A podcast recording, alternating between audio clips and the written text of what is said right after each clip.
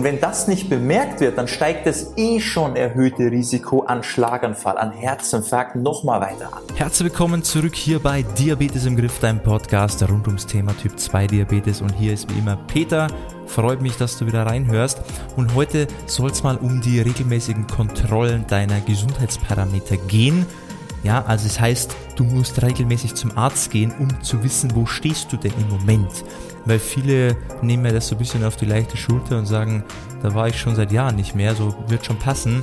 Ja, so funktioniert es nicht, weil selbst wenn dir dein Arzt vielleicht nicht immer genau das sagen kann, was du bräuchtest und dir nicht so wirklich weiterhilft, aber es geht ja nur darum, dass du für dich selber weißt, wo stehst du und musst du vielleicht irgendwo Anpassungen vornehmen.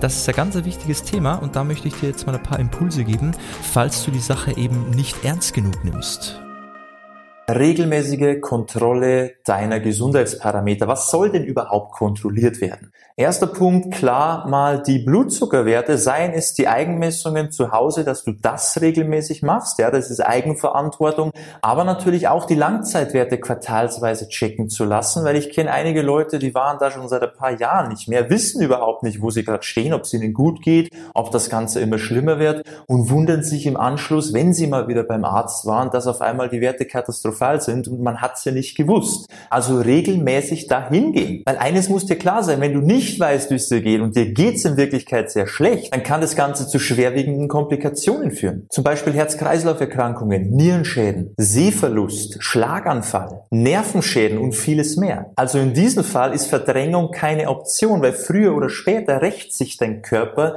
mit diversen Folgeerkrankungen. Und das passiert halt dann, wenn man nichts verändert, wenn man einfach genauso weitermacht wie bisher, wenn du eben genau die Dinge machst, die dich ja erst an den Punkt gebracht haben. Also da gerne mal selber an die Nase fassen und überlegen, hey, Geht es gerade in die richtige Richtung oder habe ich eigentlich nichts verändert? Dann kannst du dir auch ausrechnen, wo es in Zukunft hingehen wird. Also hier nochmal ganz wichtig an der Stelle, eine Lebensstilintervention ist der entscheidende Punkt, wie sich dein gesundheitlicher Zustand in Zukunft entwickelt. Das war es jetzt mal zum Thema Blutzuckerkontrolle. Das ist aber nicht der einzige Punkt, sondern auch die Kontrolle des Blutdrucks ist enorm entscheidend. Diabetes und Bluthochdruck können Hand in Hand gehen, weil hohe Blutzuckerwerte dazu führen können, dass sich Blutgefäße verengen und den Blutfluss erhöhen was wiederum den Blutdruck erhöht. Und wenn das nicht bemerkt wird, dann steigt das eh schon erhöhte Risiko an Schlaganfall, an Herzinfarkt nochmal weiter an. Also auch hier eine regelmäßige Überwachung des Blutdrucks, genauso wichtig wie die Überwachung der Blutzuckerwerte und das auch nicht nur beim Arzt, sondern gerne auch zu Hause mal regelmäßig kontrollieren. Was auch nicht zu unterschätzen ist, ist das rechtzeitige Erkennen von Nervenschäden, weil Menschen mit Typ 2 Diabetes haben ein höheres Risiko für Nervenschäden. Und wie zeigen sich diese Nervenschäden in erster Linie durch Kribbeln, Taubheit und Schmerzen, vor allem in Händen und Füßen. Und das Problem dabei ist auch, dass dadurch das Risiko für Verletzungen und Infektionen enorm ansteigt. Verletzungen werden werden da nicht erkannt und es kommt zu einer gefürchteten Komplikation bei Typ 2 Diabetes. Wundheilungsstörung, die im schlimmsten Fall mit einer Amputation enden kann. Deshalb ist es auch extrem wichtig, regelmäßig die Füße kontrollieren zu lassen. Und das beinhaltet natürlich auch selbst regelmäßig die Füße auf Verletzungen zu kontrollieren. Vor allem, wenn du weißt, dass du bereits von Nervenschäden betroffen bist. Also wie du siehst, das ist extrem wichtig, dass du einfach regelmäßig verschiedene Sachen immer wieder überprüfen lässt, kontrollieren lässt,